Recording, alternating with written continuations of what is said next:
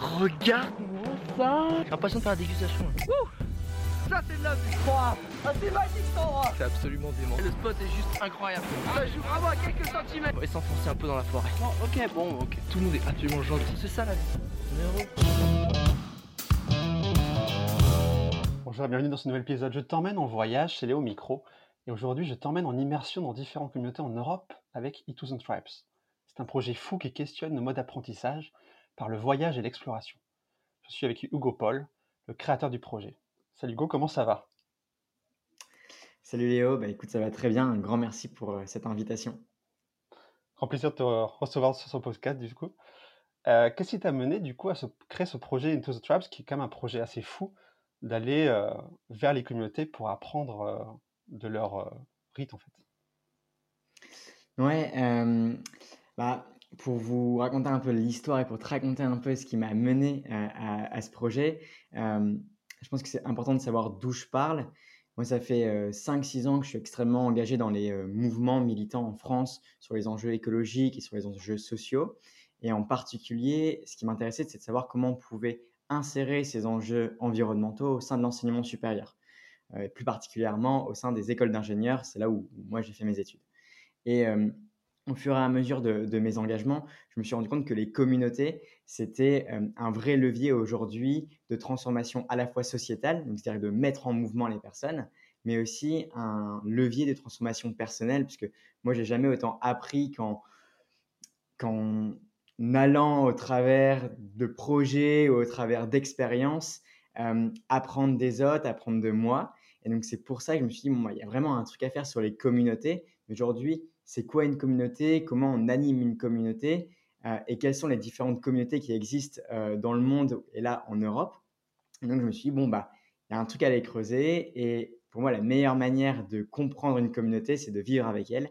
Et c'est pour ça que j'ai euh, designé, j'ai créé ce projet Into the Tribes où pendant un an, je vais m'immerger de trois semaines à un mois dans une diversité de communautés en Europe pour étudier comment nous pouvons apprendre ensemble à cultiver une société qui soit à la fois écologique et sociale. merci pour le résumé. euh, moi, ce qui m'intéresse, je t'ai découvert sur LinkedIn, et c'est vrai que c'est intéressant d'avoir un passé finalement d'ingénieur et de finalement de revenir vers l'ethnologie, vers le fait de vivre avec les gens, d'en apprendre par euh, le vécu. Euh, comment t'es passé finalement de l'ingénierie à vouloir vivre avec les gens? Parce que finalement, c'est un peu un domaine qui est différent. Euh, comment tu as appris sur ça? Comment tu t'es renseigné?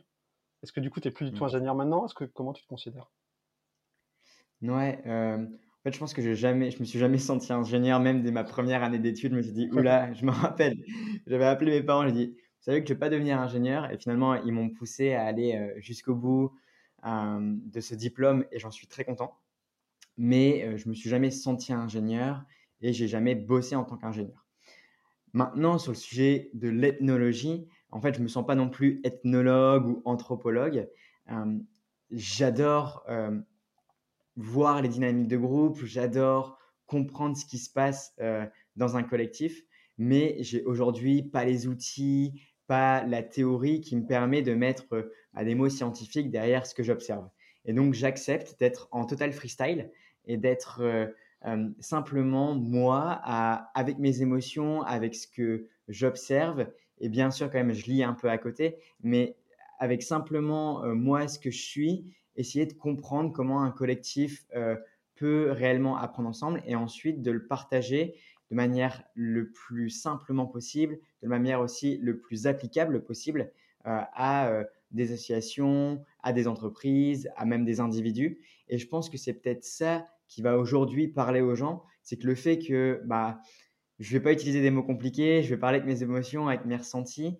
Et donc les gens, euh, il y a peu aujourd'hui de personnes qui ont fait des études d'ethnologie et donc qui vont pouvoir peut-être plus s'accrocher à moi, mon vécu, que euh, à des grandes phrases d'ethnologue, qui est par ailleurs hyper important. C'est hyper important d'avoir ce côté théorique-là, mais c'est aussi bien d'avoir euh, des personnes, je pense, un peu plus freestyle comme moi qui, qui vont apporter cette simplicité. Parce que ce qui est marrant aussi, c'est quand tu n'as pas forcément le, l'histoire euh, de l'apprentissage sur la technologie, par exemple, bah, en fait, tu testes un petit peu, tu testes, en fait, expérimentes sur plein de choses euh, et tu n'as pas de limite. Alors que si jamais tu avais étudié tes technologies, on t'aurait dit non, ça c'est pas technologie, il faut pas que tu le fasses. Tandis que là, tu fais bon, bon pourquoi pas quoi. Mais, euh, mais en tout cas, c'est ouais, c'est courageux. Et comment tu. Comment tu. Parce qu'en fait, ce que tu nous dis un petit peu, c'est que tu as suivi ta curiosité. C'est un peu ta curiosité qui t'a mené euh, à ce. Ouais, c'est ma curiosité. Et, et, je pense aussi à un besoin quand même, puisque euh, pour entrer un peu plus dans le détail de, de ce début d'exploration, moi, j'avais un, vrai besoin en sortie de mes études de me sentir utile pour euh, l'écosystème associatif, l'écosystème de euh, l'économie sociale et solidaire. Euh, et je me rendais compte que ce sujet des communautés, c'était un sujet qui posait des problèmes à pas mal aujourd'hui d'organisations et qu'on n'avait pas vraiment trouvé la clé ou les clés pour créer ces communautés dans le temps. et en allant voir à droite à gauche, euh, je me suis rendu compte que l'apprentissage au sein de ces communautés, c'était peut-être un levier. Donc, c'est en partant vraiment de leurs besoins, en allant les voir eux, que je me suis dit, OK, bah, il y a le sujet quand même euh, de cet apprentissage au sein des communautés. Et puis, en fait, ça tombait bien, puisque moi, à côté, le fil rouge un peu de ma vie, ça a toujours été l'éducation, tous les voyages, toutes les expériences que j'avais fait auparavant dans ma vie. Bah, il y a toujours l'éducation qui s'y retrouve. Et donc, euh, en mêlant ces deux sujets, eh ben, je me suis dit, bon, bah, c'est bon, il n'y a plus à réfléchir. Là, euh, j'ai moi besoin personnellement de, partir. Et donc, allons explorer pour ramener des choses d'utiles au sein de l'écosystème. Ok, je vois le, je vois le topic. Mais euh, est-ce que, par exemple, est-ce que tu as un souvenir, franchement, de. Parce que du coup, tu as vécu dans différentes communautés un peu partout en Europe. Euh, c'est un projet finalement qui, qui est à peu près au milieu, c'est ça? Ça dure une année? Ouais, je suis en milieu. C'est ça. Euh, est-ce que tu as un souvenir qui t'a vraiment marqué euh, dans une communauté particulière Tu vois? Tu as vécu avec les Samis, tu as fait du Vipassana par exemple. Est-ce que tu as, un souvenir qui est vraiment où tu te dis waouh, tous les efforts que j'ai accomplis pour réussir ce projet, tout fait des sponsors, tout ça, ça vaut le coup quoi Ouais, carrément. Je pense que la première fois que j'ai ressenti ça, c'était lors de ma première immersion, euh, une immersion que j'ai réalisée au sein de l'abbaye de Lérins, euh, qui est une euh, abbaye qui est située sur l'île de Lérins, une île qui a 20 minutes de Cannes. Et sur cette île, il y a une communauté monastique qui y est depuis le 4e siècle. Et là, aujourd'hui, il y a donc 20 moines, 20 moines cisterciens qui habitent ensemble, qui vivent ensemble et qui perpétuent cette tradition monastique. Et c'est la première immersion euh, par laquelle j'ai commencé.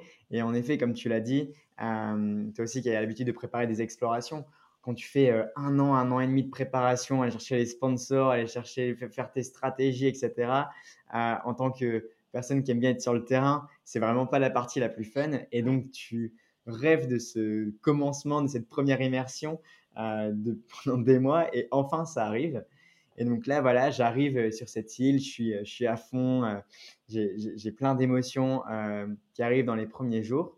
Et puis, au bout d'une semaine. je, te, je te coupe, tu vois. Est-ce que tu pourrais décrire justement le. C'est quoi cette abbaye de, de l'Airain? Comment c'est situé? Est-ce que tu as des paysages? Comment, Quel type de paysage c'est autour pour que les gens puissent s'imaginer? Alors, pour, pour un peu décrire cette île-là, donc, comme dit, c'est à, 20 minutes en bateau de, Cannes. Donc, je ne sais pas si vous voyez Cannes. Cannes, c'est un peu la ville euh, un peu up, plein de paillettes, un peu strass, hyper chic. Donc, on prend le bateau et là, on arrive sur une petite île. Je crois qu'elle doit faire 10 km de, de, large. Elle doit faire, allez, peut-être 5 km de longueur. Et, en fait, il y a qu'un seul monastère euh, qui, est, sur cette île-là. Cette île, elle appartient aux moines. Et donc, on a des, belles petites plages euh, sur le bord. Après, un, moi, je n'ai pas l'habitude de ce genre de paysage parce que je viens de l'île. Et en fait, c'est vraiment une végétation hyper luxuriante. Il y a pas mal de cocotiers, il y a des palmiers. Euh, enfin, c'est quand même assez fou. Et puis, surtout, il y a des vignes en plein cœur de, de l'île puisque les, moines font leur propre vin. Donc, ils ont leurs vignes et puis également des, oliviers, des oliviers qui sont parfois centenaires puisque euh, ils produisent de l'huile d'olive depuis euh, euh, pas mal de siècles. Et donc, j'arrive comme ça, donc je traverse à pied cette, cette île et puis voilà, au bout de, je pense que j'ai dû mettre 30, 30 minutes de marche, ben, j'arrive au sein du monastère et là, c'est une vieille abbaye. Je pense que les plus anciens bâtiments de cette abbaye-là, ils datent du XIIe siècle.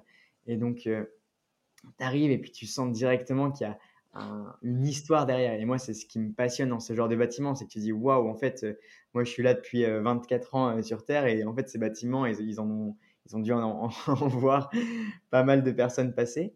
Et puis, le côté un peu sacré aussi est, fort, puisque donc, dans un monastère, il y a une partie qui s'appelle le cloître, et le cloître, il n'y a que les moines qui peuvent y entrer. Et là, ils ont fait une petite exception et, ils m'ont accepté au sein du cloître. Donc, j'arrive dans, cet endroit où, en fait, il y a peu de personnes qui y rentrent, et je me sens à la fois hyper privilégié, mais aussi, un peu ce truc-là de waouh, c'est tellement sacré qu'il faut pas faire n'importe quoi dans cet espace-là, et, et tout est calme, tout est silencieux limite, tu fais attention à pas marcher sur une feuille pour pas faire trop de bruit. Euh, bon, après, ça se, ça se calmera ce sentiment-là, puisque j'arrivais souvent un peu en retard au messe, et donc du coup, je marchais d'un pas un peu soutenu entre ma chambre et, euh, et, l'église. Euh, mais, mais je courais quand même pas, parce que c'est un peu comme, comme à la piscine où il faut pas courir, là dans le monastère, tu cours pas. Quoi. quand, tu dis que tu arrivais au messe en retard, c'est du coup, est-ce que tu étais avec eux en train de pratiquer ou est-ce que tu les observais plus de l'extérieur? mmh. Ouais. alors, moi, dès que je rentre dans une communauté, mon, critère, c'est est-ce que je peux vivre comme vous, euh, le, plus proche possible de la réalité des, gens qui vivent dans la communauté. Et donc, je suivais leur quotidien. Leur quotidien, c'est sept euh, prières par jour. Et ensuite, c'est le travail. Donc, leur euh, baseline, leur slogan, leur devise, c'est prie et travail. Et donc, tu as vraiment ces prières qui rythme leur journée. Donc, euh, je pense que la première, elle devait être vers 4 euh, heures ou 5 heures du matin et la dernière, elle était à, 20 heures. Euh, et c'est vraiment ce qui va rythmer leurs activités, les temps collectif. Et puis ensuite, tu as le travail, où là, pareil, je travaillais avec eux. Et là, je pense qu'ils étaient contents d'avoir un petit jeune avec eux, parce qu'on va pas se mentir, les, la, la, moyenne d'âge a été assez élevée. et donc, ils profitaient d'avoir un petit jeune pour aller euh, un peu y aller au niveau des, différentes activités physiques. Et donc, euh, j'enchaînais entre le jardin. On avait pas mal de jardiniers parce qu'ils ont leur propre potager. Ils te regardaient, te regardaient faire et. Comment? Non, non, non, te regardaient. Euh, c'était assez impressionnant de voir qu'ils avaient la forme. Il y en a, ils avaient. 80 ans, 90 ans et, et, ils continuent à travailler quoi. Donc donc c'était quand même assez assez fou. Et d'ailleurs pour la petite anecdote qui m'a toujours fait rigoler, c'est que là-bas, parce qu'ils ont euh, quelqu'un qui s'occupe aussi de, de l'infirmerie, un peu le médecin qui est un moine, et il est à la fois médecin et à la fois c'est la personne qui s'occupe des liqueurs, donc de l'alcool fort. Et donc je me suis dit quand même qu'il y avait un sacré lien entre, entre ces deux choses. Je sais pas comment ils soignent, mais en tout cas, ils arrivent à, rester en vie assez longtemps, donc ils doivent avoir les bons remèdes. tu l'as goûté du coup l'alcool qu'ils faisaient? Ah oui, j'ai tout goûté. Évaluation sur 5, évaluation sur 5. Franchement, leurs liqueurs sont, sont, vraiment pas mal. Si, si, vous y allez, je vous conseille de prendre des petites liqueurs. Et puis, c'est surtout leur vin, parce qu'ils produisent aussi du vin. Et là, le dimanche, euh, dimanche midi, donc, qui est euh, le jour du Seigneur pour eux, et donc on ne travaille pas. Et le midi, c'est un peu le, le, repas de fête. Et donc, euh, c'était un repas délicieux où ils sortaient en même temps leur très bon vin. Et là, je peux vous dire que j'étais dans dans ce réfectoire qui date là, pour, enfin, il me semble qu'il date du XIIe siècle. Il y a des peintures euh, hyper anciennes. Tu sens qu'il y a de l'histoire dedans. Et ils mettaient la musique classique parce que les, autres repas, c'était euh, la lecture euh, de textes religieux. Mais pour le dimanche midi, comme il ne faut pas travailler, c'était de la musique classique. Et donc, à chaque fois, je m'asseyais, j'avais ma petite place à titrer.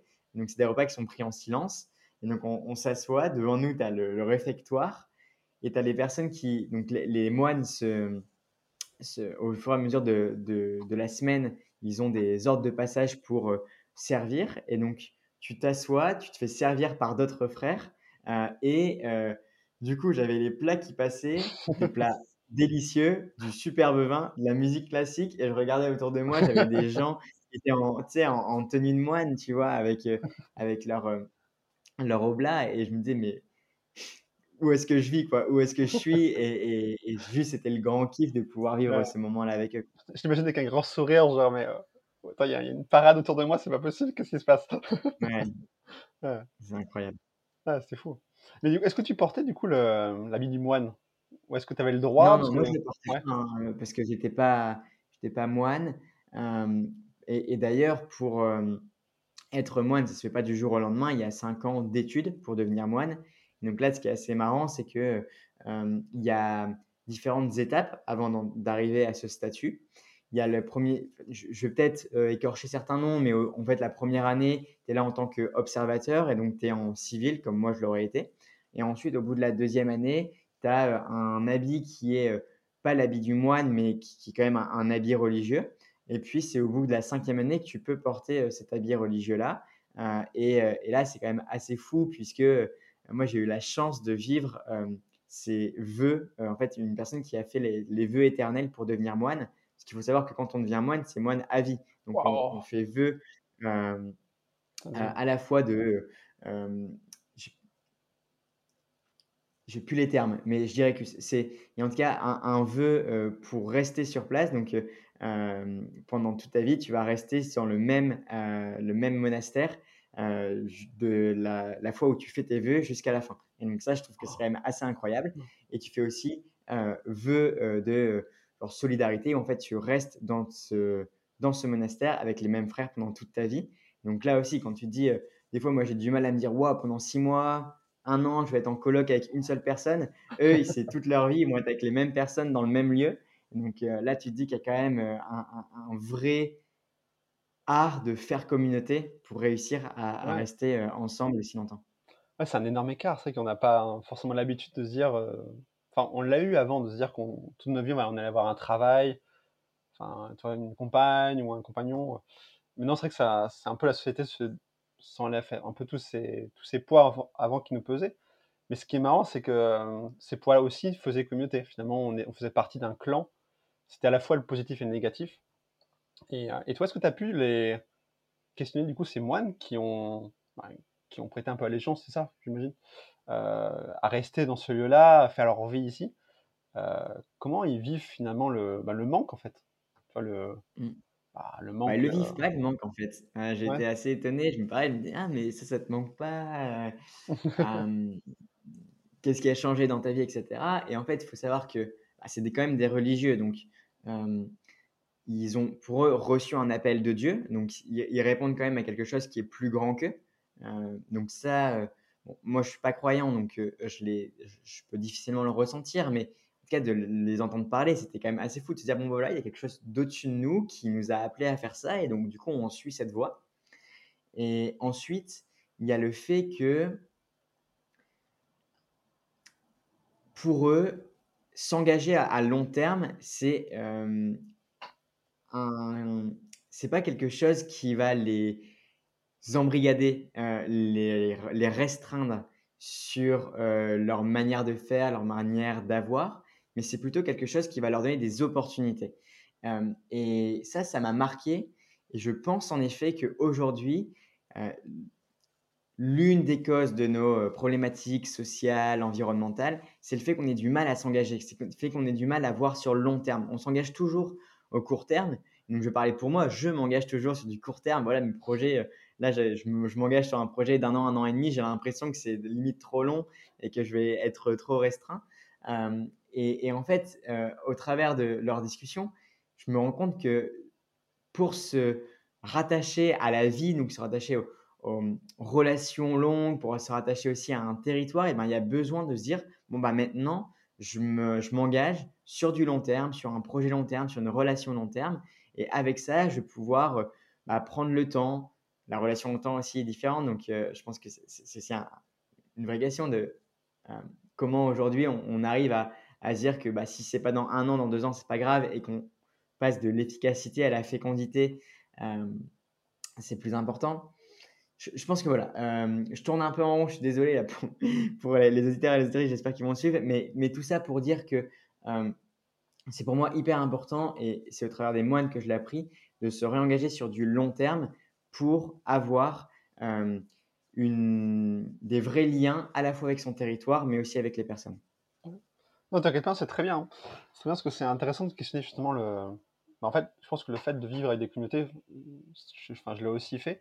Et c'est vrai que c'est incroyable fait, de s'immerger dans un autre quotidien parce qu'en fait, tu apprends tellement de choses sur, euh, ben, sur la diversité des personnes aussi. que la diversité des personnes, déjà, quand on côtoie un ami, ben, il est déjà différent. Mais qu'on côtoie d'autres coutumes en plus, c'est amplifié fois 100 en fait.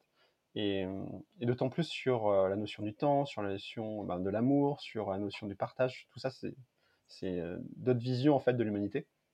Donc je pense que c'est aussi important en fait de, de le partager. Tu as raison. moi je trouve que ouais, je, je comprends parfaitement que le, moi j'ai aussi du mal tu vois, à m'accorder sur du long terme, tu vois. Je me dis, bon, deux ans déjà c'est long, quoi. Mais, mais c'est trop chouette. Et, et par exemple, est-ce que tu as un, échange avec un moine qui t'a qui t'a ému ou qui t'a, tu que tu t'es dit, waouh, à part le, du coup le moine que tu disais qui restait toute sa vie ici, est-ce que tu as eu des échanges comme ça où tu te dis, waouh, on n'a pas la même perception en fait, tu vois, de, euh, ouais. Euh, c'était avec un, un, jeune moine qui était d'ailleurs pas encore moine, il était dans, dans ses études pour devenir moine. Euh, il s'appelait Frère Albéric. et, et, ce qui m'a marqué, c'est le fait que il y ait vraiment une, une sorte d'humilité la plus parfaite pour donner sa vie au sein de la cause. Euh, et au-delà de donner sa vie, il avait confiance au futur. Il faut savoir un peu que dans cette communauté, là, c'est une communauté qui vieillit de plus en plus et euh, on est en train de se poser des questions en disant bah, à quel point ils vont pouvoir continuer à vivre euh, ensemble, puisque bah, si voilà, ils ont tous 70-80 ans, bah, pour gérer les activités du monastère, pour vivre ensemble, bah, ça pose des, des, beaucoup de questions et pas mal de complications. Il faudrait des jeunes qui puissent euh, bah, redonner un peu de vie au sein du monastère et permettre euh, simplement la vie commune. Et moi, je leur disais, bon, bah, ok, mais euh, maintenant que vous avez ce problème-là, comment vous faites? Est-ce que vous ne faites pas genre un plan, une stratégie pour aller chercher des jeunes, vous ouvrir, etc. Et en fait, ils me disent, bah, non, nous, on a confiance, on fait notre travail où notre but, c'est d'aller bah, promouvoir la vie monastique et de la faire persister pas pour juste les dix prochaines années, mais pour des siècles et des millénaires. Et donc, encore une fois, cette relation au temps, elle est tellement différente qu'ils se disent, c'est pas grave, si on va, on va peut-être rentrer en difficulté dans les dix prochaines années, mais on sait que, eh ben, sur les centaines d'années qui vont arriver, bah, ça, va être un cycle et euh, le monastère a déjà vécu des moments comme ça, il en revivra et c'est normal. Et il faut passer du coup, ça j'ai beaucoup aimé une phrase, donc de l'efficacité à la fécondité. C'est-à-dire qu'aujourd'hui, et moi je pense que je suis le premier à le faire, c'est voilà, il faut faire un plan pour être le plus efficace, pour manager le mieux son temps et, et avoir le plus de fruits possible, le plus rapidement possible. Et eux, ils me disent, mais non, c'est pas ça. Il faut passer à la fécondité. La fécondité, c'est de savoir bah, faire des choses où pendant, euh, bah, tu vois, pour euh, les humains, c'est où pendant neuf mois, tu n'as pas de fruits en tant que tel. Et au bout de neuf mois, là, l'enfant naît et là, tu as les fruits de, de, bah, de tous tes efforts. Et, cette patience-là et cette humilité, euh, moi, je ne l'ai pas aujourd'hui. Et en tout cas, avoir vécu avec eux pendant un mois m'a permis de, toucher du doigt cette philosophie de vie et en tout cas d'essayer de, le mettre plus en plus de fécondité dans ma vie. C'est beau, c'est beau. Est-ce que euh, en partant justement de la vie, est-ce que tu étais content de partir? Est-ce que tu aurais bien fait un mois de plus, deux mois de plus Parce que c'est en fait c'est tellement des chocs de culture que souvent ce qu'on ressent, c'est au tout début, c'est genre ouais, la surprise, c'est genre euh, incroyable.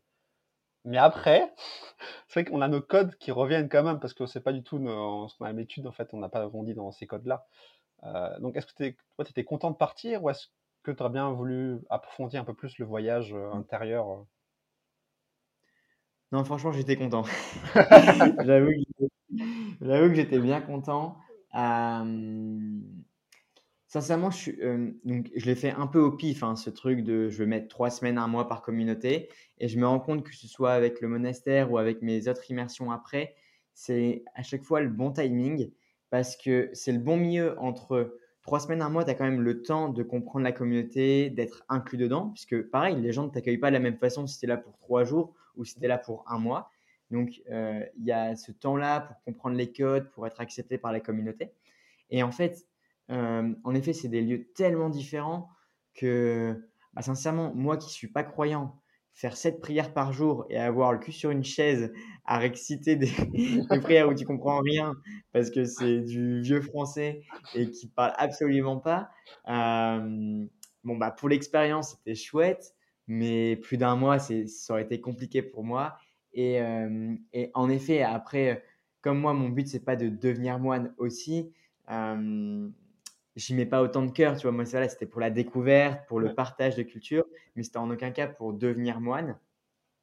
Euh, et donc, euh, je pense que c'était la, la, bonne durée. Et, euh, et ça aussi, sur, trouver le curseur entre la, le, bon temps dans chaque communauté, c'est toujours difficile. Mais après, je pense que, comme tu l'as dit, il faut aussi y aller au feeling. Et, et, si ça passe plus, bah, ça passe plus. Et moi, notamment une immersion chez les Samis, au bout de. Normalement, je devais y rester trois semaines. Et au bout de deux semaines, je suis parti en deux semaines et demie. Et, et, je pense que voilà, il faut aussi, même s'il y a un cadre, savoir aller au feeling et se dire bon bah si je suis plus à ma place, bah je pars. Ouais, c'est ça. Après, je pense que c'est intéressant aussi de. Bah, du coup, on parlera après des Samis, mais euh, je ce qui est intéressant, c'est aussi de quand on va dans des communautés qui sont différentes et de nous, euh, de voir en fait qu'est-ce qu'on ressent à l'intérieur de nous quand euh, c'est plus nos valeurs en fait, c'est plus nos façons de faire. Et c'est intéressant en fait quand tu pars, il y a un côté genre as appris quelque chose, tu leur as donné aussi.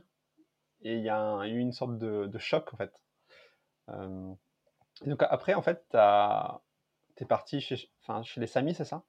Après, il faut dire aussi, je crois que tu as, as, une première partie, je crois que ton projet disait en trois parties. Est-ce peut-être que tu peux les, les redire et voir où t'en es? Ouais, euh, merci de me passer la balle sur ça. En effet, il y a trois chapitres. Euh, il y a trois chapitres dans cette exploration. Le premier chapitre, c'est les que j'ai appelé retour aux sources. C'est les apprentissages ancestraux. C'est-à-dire voilà, on fait communauté depuis la nuit des temps. Bah, qu'est-ce qu'on a à apprendre de ces communautés ancestrales? Le deuxième chapitre euh, s'appelle Au-delà des frontières. Et là, c'est de se dire voilà, je, casse toutes mes barrières physiques, sociales, euh, philosophiques, et je vais voir ce qui se passe ailleurs.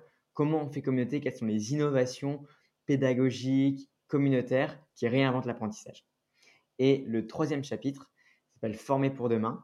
Et là, c'est quelles sont les initiatives pédagogiques et sociétales qui apprennent les sujets écologiques et sociaux, qui est un peu la base de mon exploration. Euh, et donc, c'est aller voir des écoles alternatives, aller voir des mouvements aussi qui euh, apprennent ces enjeux sociaux et environnementaux. Euh, et donc, au travers de ces trois chapitres, moi aujourd'hui, je suis au milieu de ce deuxième chapitre. Et le premier chapitre euh, a eu, euh, donc, qui s'appelle Le retour aux sources, a eu trois immersions. Le premier, dont, j'ai pas mal parlé depuis le début, euh, avec cette immersion au sein de l'abbaye de Lérins. Une deuxième immersion au sein de la communauté Vipassana, qui est une retraite de 10 jours en silence où de 4 heures du matin jusqu'à 22 heures, j'étais assis en tailleur pour méditer avec d'autres personnes. Et c'était un moyen de rentrer dans la communauté Vipassana. Et enfin, il y a la troisième immersion qui est l'immersion au sein des Samis. Le Sami qui est le dernier peuple autochtone d'Europe et qui euh, vit aujourd'hui euh, entre trois pays, enfin même quatre, donc la Norvège, la Suède, la Finlande et un petit bout de la Russie. Et euh, leur territoire s'appelle la Sapmi, mais nous, on connaît plus, plus facilement le nom de Laponie. mais en fait, il faut savoir que le terme Laponie, c'est un terme qui, pour eux, est péjoratif, puisque Lapon, donc Laponie vient de Lapon et en fait eux avant ils les appelaient Lapon et c'était en gros pour dire les, les souilleux quoi. donc euh, donc c'était pas forcément un, bon terme. C'est pour ça qu'ils euh, essayent de se battre pour à la fois qu'on ne les appelle plus les Lapons mais bien les Samis et que leur territoire on l'appelle plus la Laponie mais bien la Sapmi.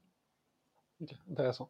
Après ce qu'on n'a pas dit aussi c'est que tu ne contentes pas forcément seulement de vivre avec les populations mais tu documentes aussi euh, les apprentissages euh, qui en sont faits. Et euh, qui est notre, notre travail aussi finalement, de pouvoir euh, ressentir, vivre et ensuite de résumer ça par des principes finalement que tu développes sur ton blog et ta newsletter. Est-ce que, tu, tu, peux évoquer la partie aussi bah, retransmission en fait Qu'est-ce que ça t'apporte pour toi mmh. de faire ça et, et, comment tu veux le partager aux autres en fait? Cette immersion, parce qu'ils n'ont pas forcément vécu. Est-ce que du coup pour toi c'est le même pouvoir de le vivre de le transmettre tu vois, aux gens mmh. Ouais, moi c'était une question que je me suis quand même beaucoup posée quand j'ai construit l'exploration.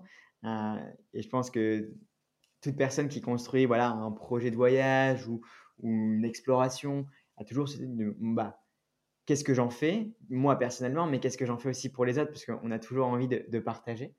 Et donc, moi, j'ai ce projet qui est centré autour de trois axes.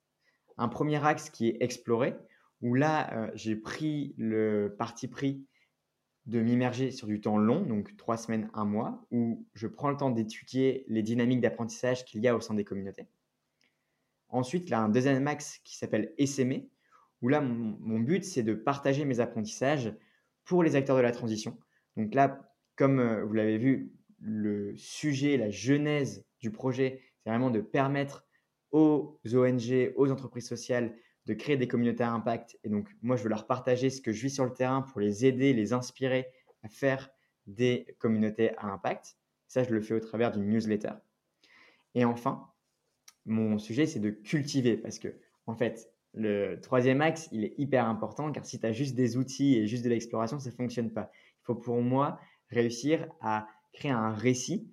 Et c'est pour ça que au sein de la newsletter, je parle pas mal de mon quotidien, mes émotions, mes observations, mais aussi j'écris un livre à côté, puisque le flux continu, c'est chouette avec la newsletter, mais il y a pour moi un, un vrai espace au travers du livre qui permet de poser ses émotions, poser aussi une ligne rouge euh, dans son voyage et de permettre de réellement partager ce qu'on a vécu et de mieux le digérer. C'est pour ça que dans ce troisième axe, il y aura un livre qui sortira euh, à la fin de mon exploration où je partagerai tout le récit de mon expérience. Tout chouette. Maintenant, ce qui peut être intéressant, c'est de, se plonger dans le, bah, le récit des, des Samis. euh, Qu'est-ce qui t'a donné envie d'aller voir ces, bah, ces peuples et comment, comment tu es rentré en contact avec elles finalement? J'étais extrêmement intéressé de voir et de mieux comprendre les peuples premiers. Et comme moi, mon exploration, je le fais uniquement en Europe, puisque je ne prends pas l'avion pour des raisons écologiques, je me suis dit, bon, bah, ok, comment je peux aller rencontrer des peuples autochtones en Europe? Et je me suis rendu compte qu'en fait, il existait au sein même de l'Europe des peuples premiers, avec le peuple des Samis. Et donc, j'y connaissais absolument rien. Et il était pour moi indispensable que, avant d'y aller, je puisse en savoir un peu plus sur eux, euh, ne pas y aller les mains vides. Euh, quand je parle des mains vides, c'est pas avec des objets, mais avec des connaissances. Et donc, j'ai commencé à me renseigner, à contacter pas mal d'ethnologues. J'y suis allé carrément aller au culot. Hein. Il y avait en fait, je me suis rendu compte qu'il y avait une française qui était euh, l'une des expertes des SAMI, qui bosse pour l'ONU, qui s'appelle Marie Drouet. Et donc, j'ai réussi à trouver son mail dans, dans les euh, profondeurs d'Internet. Et donc, je lui ai envoyé un mail. Elle m'a a pris le temps de me répondre. Elle a été super chouette. Euh, et euh, du coup, en, récupérant toutes à la fois ces données pour ajuster ma posture, j'ai réussi au fur et à mesure à avoir des, des contacts. Et puis, en fait, comme tout projet, tu as les contacts du. Enfin, tu as ton plan A, B, C, T. Et en fait, c'est le Z qui s'est réalisé. Mais euh, le fait en tout cas d'avoir ces contacts m'a permis d'avoir euh, un, premier pied dans euh, la communauté Sami. La communauté Sami qui est large, hein, c'est 80 000 personnes avec une grande diversité. Hein. Il y en a qui sont éleveurs de reines, il y en a qui sont artistes, d'autres qui font des tâches de bureau comme on le fait nous en France. Et donc il y, a vraiment, pour les personnes qui nous écoutent qui ne connaissent absolument pas les Samis, il ne faut pas s'imaginer un, peuple complètement démuni qui vit avec euh, presque rien et euh, un mode hyper traditionnel. Il y a vraiment de tout. Il y en a qui le font, mais il y en a qui vivent avec un, mode de vie, entre guillemets, euh, extrêmement moderne, même si, bon, ce côté moderne est, à, est à questionner selon moi. Et, donc, bref, ce peuple-là, j'arrive sur place, donc je me passe une semaine d'abord avec des artistes samis parce que c'était pour moi important de voir à quel point l'art pouvait leur permettre de préserver leur culture.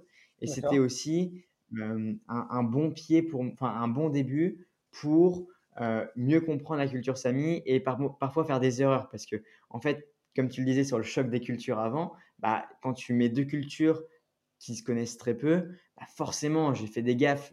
forcément, il y a des questions que j'aurais pas dû poser, des postures que j'aurais pas dû avoir. Et donc, d'avoir un aspect un peu plus safe avec ces artistes qui connaissaient mieux mon monde, c'était pour moi euh, à la fois plus sécurisé, mais aussi plus apprenant, puisque je pouvais leur poser des questions sur la posture que j'allais avoir après. Et ensuite, c'est important. Ouais, je te coupe. quand tu dis artiste, c'est quel type d'artiste? Est-ce que c'est plus de la peinture? C'est plus. c'est quel mmh. type? Il y avait tout, parce que là-bas, l'art a une place très importante dans la culture. Donc, il y avait à la fois des. j'ai vécu avec une chorégraphe, en fait, qui faisait de, la danse et il y avait un peu de chant dedans, mais elle, c'était plutôt voilà, cet aspect chorégraphique. ensuite, j'ai rencontré des personnes qui faisaient des, bracelets, hein, donc de, des bijoux en fait. Et, ce qui était assez impressionnant et assez touchant, c'est que je leur demandais, mais comment, puisque les bijoux étaient assez... Enfin, c'était des bijoux que des Françaises et des Français auraient pu porter, tu vois. C'était assez... Enfin, il n'y avait pas ce côté ancestral. Et donc, je disais, mais voilà, comment tu arrives à, euh, promouvoir la culture Sami au travers d'un de, mode un, peu plus novateur. Et puis elle me dit, ben, en fait, j'ai appris que pour pouvoir faire évoluer la culture, parce que la culture c'est quelque chose de vivant, et eh ben, on a besoin de au moins savoir l'essence, les, les, racines de sa culture. Donc elle, elle s'est d'abord formée au duoji. Donc le duoji, c'est l'artisanat Sami. Donc voilà, elle, avec les méthodes euh, traditionnelles, elle arrivait à, à, sculpter de la corne de reine, etc. Et après avoir bien compris cette culture-là, après avoir bien compris ces méthodes, elle se permet de les réinventer, de euh, donner une touche euh, plus novatrice et en faire des, bijoux qui sont euh, super jolis et super tendance. Quoi. Et, ça, j'ai trouvé ça assez fort et, c'est ce qui m'a permis de mieux comprendre la culture sami de me sentir plus à l'aise aussi avec cette culture. Est-ce que tu pourrais décrire par exemple, du coup, comment tu as fait pour les rejoindre? Tu as dû prendre le train, peut-être, j'imagine. Et est-ce que tu peux décrire l'environnement finalement? Parce qu'en fait, toi en France, on a quand même pas mal de, forêts, le climat est plutôt stable. Euh, et c'est vrai que quand tu montes dans, dans le Grand Nord, euh, tout change en fait. Euh, même notion, on parlait tout à l'heure du temps, de, la durée bah, de, du soleil, tout ça, tout change, la nuit aussi. comment tu es vraiment en contact avec eux, genre physiquement? Et quel type de paysage tu pourrais décrire? Comment de où est-ce qu'ils vivent et comment, dans quel environnement Ouais. Euh, bah, je vais commencer par le transport parce qu'il a été pour moi important pour y arriver. Du coup, je suis parti de Paris pour aller. Euh, mon premier stop, euh, c'était à Kaotokeino. Et donc, il y a eu à peu près 30 heures de train. Donc, 30 heures de train, on a le temps de s'acclimater. et, et de voir les paysages changer au fur et à mesure. Il y a eu deux trains de nuit. Et donc, euh, en fait, je, suis content d'avoir pris le train au-delà de l'aspect écologique parce que ça m'a permis de m'acclimater, de voilà, mieux comprendre euh, les cultures, de créer des premiers liens avec des personnes dans le train. Et donc, il faut s'imaginer que donc, je pars euh, mi-avril. Non, pardon, fin mars. Je pars fin mars. Il fait quand même commence à faire un peu chaud en France, enfin chaud, il fait 15-20 degrés. Et là, j'arrive là-bas, première ville, il y a un coup de froid. Euh, la nuit, ça descend à moins 30 degrés, en journée, moins 20 degrés. Donc, autant dire ah ouais. que euh, c'est pas la même température. Euh, moi, je suis pas un adepte, un adepte du grand froid. Et donc là, tu dis, OK, en fait, déjà, le, le climat te met dans son nuance. Je me, je me souviens encore, les premières, je sors du train, donc le train qui était chauffé, et là, tu arrives dans du moins 30, enfin du moins 20. Tu dis, waouh, ok, tu as ce truc-là qui, qui, c'est un peu un tampon de passeport. Quoi. Ça, te dit, ok, c'est bon, tu es bien arrivé, euh, tu y es. Ça te met déjà dans l'ambiance. ouais, c'est ça, ça met exactement dans, l'ambiance. Et puis, une fois que tu y es, euh, là, c'est quand même assez marquant puisque donc, je rejoins à pied. Là, tu te rends compte que même la marche, c'est pas la même chose parce que, bah, en fait, tu as des grosses chaussures, c'est hyper enneigé. Et donc, même au niveau de la marche, tu marches pas à la même vitesse. Et j'arrive euh, donc euh, chez, chez, ces artistes. Euh, et bon, là, moi, j'arrive, il n'y avait personne, elle m'avait laissé la clé sur, sur la porte. Et en fait, je me rends compte que les portes là-bas, elles sont presque toutes ouvertes et qu'il y a ce, truc-là d'accueil qui, est complètement différent. Et je me pose et, je vous avoue que j'ai eu besoin d'un bon temps de repos euh, après 30 euh, heures de train. Et donc, je me suis posé dans, dans cet endroit et, c'était un, endroit aussi un, peu de repos et d'échange assez safe. Et je pense que le fait que ce soit euh, chez elle, chez la personne, ça m'a permis aussi de, de mieux m'acclimater. Et puis ensuite, je, suis, je, je, vais voir, parce que j'ai la chance d'être bénévole pour un festival qui s'appelle le Festival de Pâques Sami, qui est le plus grand festival Sami. Et donc, je vais jusqu'à ce festival. Et là, pareil, je découvre un autre type de climat, parce que je m'étais dit, bon, bah, la SAPMI, c'est la SAPMI, et donc on s'imagine un seul et même territoire. Et en fait, c'est pas du tout la même chose. alors qu'avant, ce que j'ai pas décrit, c'est qu'il y avait quand même pas mal de forêts. Là, j'arrive dans un endroit, mais c'est ce qu'on appelle vraiment la toundra. Il n'y a, y a, y a, rien. Il faut s'imaginer donc il fait froid, il y a encore 20-30 cm de neige partout. Et on se rend compte que ben, on voit mais vraiment très très loin. Et je me dis waouh mais en fait j'ai l'impression de pouvoir marcher. Des fois je me faisais des balades et, et genre t'as pas l'impression d'avancer parce que tu fais une heure de marche une heure trente deux heures trois heures. Et en fait tu as limite toujours le même paysage.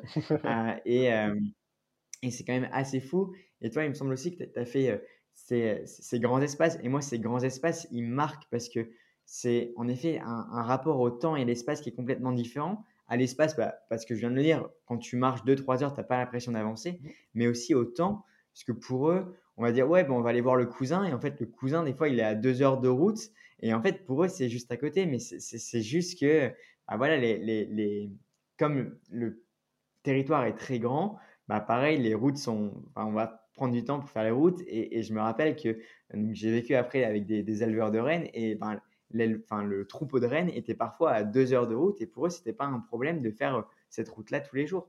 Et donc, euh, je trouve ça quand même assez fou et assez marquant euh, d'avoir ce rapport au temps qui, en fait, en tant que personne, après, bah, le territoire, il est en toi et donc tu n'as toi-même pas le même rapport au temps et à l'espace. Quand tu dis que tu as, as, vécu du coup avec un éleveur de rennes, dans quel. Parce qu'en fait, les Samis, on, imagine peut-être voilà, qu'ils vivent vraiment au milieu de, tu vois, de nulle part, de l'immensité, de tout ça. Euh, on imagine mal les habitations, comment, comment elles sont. C'est des villages où toutes les maisons sont regroupées ou plutôt éparpillées dans l'immensité, justement, parce qu'ils ont de la place. Est-ce qu'il y a une place de village dans le village? Est-ce que comment euh, voilà, comment il vit en fait finalement ce, cet éleveur de, rennes? Est-ce qu'il a une vie un peu mmh. comme la nôtre, mais dans un pays froid mmh. Ouais. Ah, Là, c'est un, sujet qui est assez complexe et, d'ailleurs assez conflictuel chez les Samis, puisque donc les éleveurs de rennes, c'est vraiment la base de la culture. Avant, il y avait le renne, et donc du coup, les Samis vivaient pour le renne, et ils se déplaçaient en tant que nomades avec les rennes. Ils vivaient du renne, donc que ce soit de manière économique, mais aussi au niveau de la viande, etc. Et donc, l'élevage des rennes est au cœur de la culture sami. Et en fait, aujourd'hui, comme la plupart des peuples, en tout cas que je connais, euh, nomades, il y en a qui ont gardé cette vie traditionnelle et d'autres euh, qui ont, euh, soit au travers du tourisme, soit au travers de, du commerce, ont pris une autre envergure et font ça maintenant de manière assez intensive. Et donc, il y a tout type d'éleveurs de rennes, donc c'est difficile aujourd'hui de dire un éleveur sami est comme ça, il y en a plein. Moi, du coup, ce que je peux dire, c'est ce que j'ai vu dans l'élevage de rennes dans lequel j'ai vécu. Donc, euh, c'est euh, une famille où ils sont euh, deux de base. Ils ont repris la, le troupeau familial des parents qui avaient eux aussi eu de leurs parents, etc. Donc, c'est vraiment un élevage familial. Je me souviens plus exactement le nombre de rennes, mais ça tourne autour de entre 3000 et 4000 rennes. Ah ils ne veulent pas en faire plus. donc, c'est quand même beaucoup, mais lui, il me disait que c'était plutôt un élevage moyen. Euh, donc, c'est-à-dire qu'ils sont aujourd'hui, ils sont plus, euh, ils sont plus à cheval, ils sont euh, en, à Rennes, puisque, enfin, ils sont pardon en motoneige, parce qu'avant ça se faisait en cheval ou en ski. Maintenant, ils le font plus, ils le font avec avec des motoneiges. et ils sont, je pense qu'ils ont quatre ou cinq salariés. En fait, ces salariés, c'est ses frères et sœurs qui se se répartit cet élevage de rennes. Et à côté de cet élevage, en fait, aujourd'hui, ils n'ont pas assez de, moyens, pas assez de ressources avec cet élevage. Et donc, il y a la mère de famille euh, qui, aujourd'hui, elle travaille, fait deux boulots en plus d'être mère. Euh, c'est qu'elle fait euh, un travail au niveau de l'administration, puisqu'en fait, il y a une, université à Kaotokaino qui est une université géniale, puisque c'est une université pour promouvoir les savoirs sami. donc elle bosse genre en tant que secrétaire là-bas. Mmh. et à côté, elle fait, elle vend la viande elle fait, une transformation de vin, une sorte de poudre magique. J'ai jamais trop compris quelle était sa poudre, mais je l'ai aidé à faire sa poudre. Et donc, à, travers euh, euh, le foie des, euh, des rennes, elle en fait de la poudre qu'elle vend à côté. et du coup, cette poudre-là, c'est. Cette poudre-là, en fait, c'est quoi? C'est un mix de viande avec des épices ou c'est quoi? C'est de la viande séchée. Elle, elle sèche la viande et après elle la mixe et elle en fait une poudre qu'elle vend. Euh, notamment euh, en Norvège et en Suède. Et en fait, je pense qu'elle joue quand même pas mal sur le fait que c'est de la poudre au sami, fait avec un peu un élevage élevé de manière ancestrale. Donc voilà, il y, a ce côté un peu traditionnel. Mais moi, ce qui m'a marqué, c'est leur, leur volonté de garder cet élevage de rennes, alors que sincèrement, ça leur apporte pas d'argent, mais ils en ont besoin pour faire vivre leur culture. C'est pour eux un peu un devoir qu'ils ont. Et à côté, en fait, ils sont obligés de faire des métiers à côté. Et donc, ce qui fait qu'ils ont une vie, mais qui est éreintante. Parce que déjà, être éleveur de rennes, c'est pas simple. Mais si en plus, tu te rajoutes des, des métiers à côté, c'est encore plus compliqué. Et donc, ça m'a vraiment marqué de leur manière de. c'est pour eux militant, quoi. Être éleveur de rennes, c'est pour défendre leur culture. Mmh. Mais du coup, je pense que c'est super important de, de raconter finalement bah, le, quotidien aussi d'un Sami, parce que c'est vrai qu'on a du mal aussi à s'imaginer euh, ce que ça peut être euh, en tant qu'éleveur de rennes et comment tu as aussi pu participer à les aider. Euh, est-ce que tu peux raconter un peu ton quotidien et comment tu les aidais finalement dans chaque action Ouais. alors moi j'étais un peu le, couteau suisse puisque j'avais eu leur contact au travers d'un du fait en fait j'étais avant un festival, je les ai rencontrés, je leur ai dit, bon, bah, si vous avez besoin d'aide, vous pouvez me prendre. Et ils m'ont dit, bah oui, carrément, parce qu'en effet, comme, comme j'ai dit auparavant, ils sont assez débordés. Et euh, du coup, je m'occupais principalement des enfants. Donc, ils avaient trois enfants, donc 9 ans, 6 ans et 1 an et demi. Là, c'était pour moi aussi une belle expérience de m'occuper d'enfants d'une culture différente. Après, je gérais aussi tous les trucs, genre de conduite, fallait emmener quelque chose quelque part, fallait aller chercher un colis, donc tout ça, je m'en occupais. Et puis, une autre forme aussi de ressources qu'il voulait avoir, il se mettait également au maraîchage. Pour vous dire à quel point il galérait niveau thune, c'est que les trois métiers qu'ils avaient ne suffisaient pas et il voulait en plus faire des légumes là-bas, qui est une terre où on cultive très peu, hein, puisque bah, comme vous avez vu avec les températures, c'est difficile de cultiver sous ces températures-là. Et pourtant, là, ils essayaient de, se remettre un peu au maraîchage.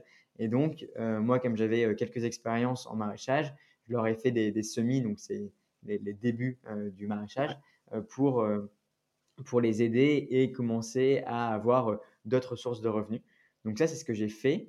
Et eux, leur quotidien, ben, il était extrêmement différent entre la femme et le mari, puisque le mari, en fait, il était, moi je l'ai vu, je pense, en deux semaines et demie, trois fois. Le reste du temps, il était avec l'élevage de rennes il était avec le troupeau ou il était sur sa motoneige. Et les peu de fois où je le voyais, il me disait Bon, bah voilà, ça fait trois jours où nuit et jour, il est sur sa motoneige et il n'avait pas dormi. Et là, il revenait pour voir ses enfants. Et donc, du coup, il dit bah, Je ne veux pas faire que dormir, j'ai envie de passer un peu de temps avec mes enfants. Et donc, euh, c'est pour expliquer à quel point aujourd'hui leur, euh, leur vie, leur rythme de vie, il est compliqué. Et pour la mère, c'est la même chose. Donc, elle vivait principalement seule parce qu'elle voyait peu son mari. Elle devait élever ses enfants et avoir ces deux métiers à côté. Et euh, là aussi, c'était quand même assez compliqué pour elle puisqu'elle avait extrêmement de stress euh, et une volonté d'être une bonne mère, euh, mais tout en ayant peu de temps pour ses enfants. Et donc, plusieurs fois, j'ai ressenti ce, ce, côté où bah, elle me demandait de m'occuper de, de, ses enfants, mais qu'elle aurait bien aimé, elle, pouvoir le faire. C'est intéressant, en fait, cette immersion comme ça je pense que ça apprend tellement sur euh, notre vie. Après, quand tu reviens en France, tu te dis waouh, c'est une autre façon de faire entre le monastère de l'Airain, peut-être juste avant, et, les Samis. Euh, il y, a, un gros cap en fait. Et, mais après, est-ce que tu as trouvé des similitudes finalement entre. Parce que du coup, tu n'as pas été que là en fait, tu as été euh, dans d'autres aussi. Est-ce que tu as trouvé un peu des similitudes tes, justement quand tu documentais sur, ton blog ou la newsletter, est-ce que tu as trouvé des éléments qui se rassemblaient dans ces communautés, euh, qui faisaient un peu corps? Ouais, carrément. Euh, l'un des premier point, je pense que c'est la musique. En fait, chaque communauté a besoin de rentrer en communion et la musique, c'est un formidable moyen pour entrer en communion. Et ça, c'est quand même assez dingue euh, de voir que, que ce soit dans les religions, que ce soit dans les, toutes formes de spiritualité, que ce soit dans, tout peuple, ben, on a toujours besoin de la musique. Tu te rappelles une Euh, scène et comme ça même dans des... euh, co- comment? Tu te rappelles une scène que tu as vécue où il y avait de la. Tu t'es dit, waouh, la musique, c'est c'est fou, tu vois. Ah ouais. euh, donc chez les Samis, ils ont leur chant, leur chant traditionnel qui s'appelle le yok, euh, qui est d'ailleurs magnifique puisque c'est un chant pour décrire un lieu, une personne ou un animal. Et en fait, euh, le yok, les Samis ont une culture extrêmement orale, donc il y a peu d'écrits, et donc notamment la culture passée au travers des yoks. Et ce que je trouve mais juste magnifique dans le yok, c'est que c'est une le chant ne va pas décrire la personne. Elle, le but est de faire vivre la personne. Donc quand j'entends le yok de Léo, eh ben je dois enfin je dois ressentir Léo. Et donc c'est une petite euh, euh, enfin c'est vraiment un détail mais pour moi qui, qui est hyper important, c'est que voilà, ils arrivent à faire transmettre leur apprentissage, leur culture, leur histoire au travers du chant. Et euh, donc, pendant ce fameux festival Sami, le chant était vraiment au cœur euh, de, de la semaine. Et le soir, à- moi je bossais en tant que cuistot, et le soir, du coup, il y avait les, les- les soirées où on faisait tous la fête euh, au sein des, des lavous. Donc les lavous, c'est les grandes tentes euh, traditionnelles Sami où, à laquelle on, faisait la fête à l'intérieur. Et donc on était tous réunis. Il y avait d'abord un concert, et puis après, ça partait euh, un peu où tout le monde chantait. Et je me rappelle, on, était tous ensemble, il faisait chaud à l'intérieur alors que dehors il faisait froid. Et, et après toute une, une journée assez éreintante, on chantait tous ensemble. Et, et moi, au bout de deux, trois couplets, en fait, je me mettais à chanter avec eux. Je connaissais rien de ce qu'ils disaient, mais en fait, c'était tellement entraînant que j'avais l'impression de faire communauté. Et, et là, tu vois, c'est fou, c'est que rien qu'en le disant, j'ai j'ai les images, j'ai les émotions, j'ai j'ai tout qui vient avec. Et, et en fait, s'il n'y avait pas eu la musique, je pense que j'aurais pas eu euh, d'émotions aussi fortes. Ouais. Ce qui prouve quand même le pouvoir de la musique pour faire communion, pour faire ressentir des émotions. Et je trouve ça assez dingue, quoi. Parce qu'après, je pense que la musique aussi prend les, codes de la communauté elle-même. et Ils se reconnaissent un peu dans, ça, en fait. Ils sont sensibles à la même euh, musicalité. Ouais, mais fr- franchement, super. hein. Du coup, là, on a un peu développé deux, euh, deux expéditions, deux immersions que tu as réalisées.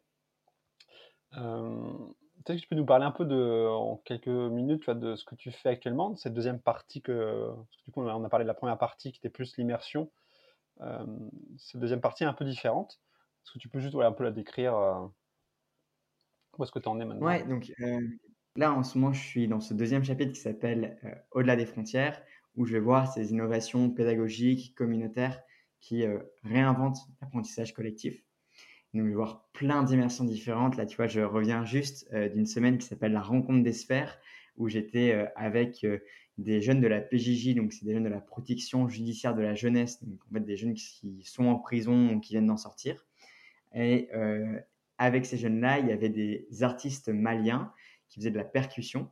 Et au travers de la musique, l'objectif, c'était de euh, redonner confiance, faire rencontrer euh, ces jeunes avec d'autres sphères, d'autres jeunes, pour justement créer des liens et montrer que, en fait, on, est tous finalement pareils, on a tous un bon fond et que, au travers de nos différences, eh ben, en fait, on pouvait se rassembler.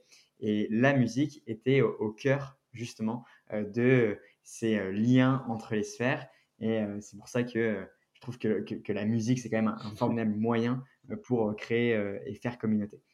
Donc ça, c'est sur la, le, prochain chapitre. Enfin, la prochaine. ça, c'est l'immersion qui se passe en ce moment. Et ensuite, je vais enchaîner sur différentes immersions, et notamment avec Low Tech with Refugees, qui est une communauté qui aide les euh, réfugiés à s'insérer au travers de la low-tech. La low-tech, c'est la technologie qui est facilement réparable, facilement utilisable. Voilà, c'est ce type de communauté que j'explore et euh, qui euh, me passionne puisque c'est pour moi indispensable de refaire communauté, mais refaire communauté pour tous et pas euh, simplement faire communauté avec les gens qu'on connaît, mais aussi d'aller voir euh, d'autres cultures, euh, d'autres manières de faire ensemble. Tu es un peu au, début du projet là. Après, tu as tout produire le livre, il y a tout un, un apprentissage aussi euh, de revenir dans tes notes. Oui. Ouais. les, immersions donc, sont jusqu'à décembre 2023 et à partir de, de janvier 2024, là, je, il y aura une partie de valorisation de l'expérience où je ferai des conférences, j'interviendrai dans des écoles et j'écrirai surtout le livre.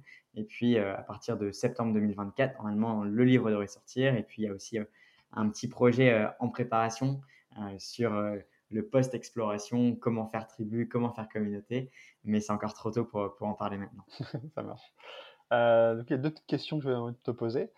Si par exemple, tu pouvais donner un, moyen de revenir dans le passé, qu'est-ce qui tu voudrais revivre actuellement? Genre une scène qui t'a marqué, que tu voudrais revivre parce qu'elle était intense, parce qu'elle était, était belle, tu vois Je pense que c'est le jour où j'ai annoncé à mes parents que je ferais l'exploration et qui m'ont soutenu qui m'ont dit ils comprenaient pas trop ce que c'était parce que comme tout projet, on sait jamais trop où on va, on sait jamais trop bien le pitcher au début.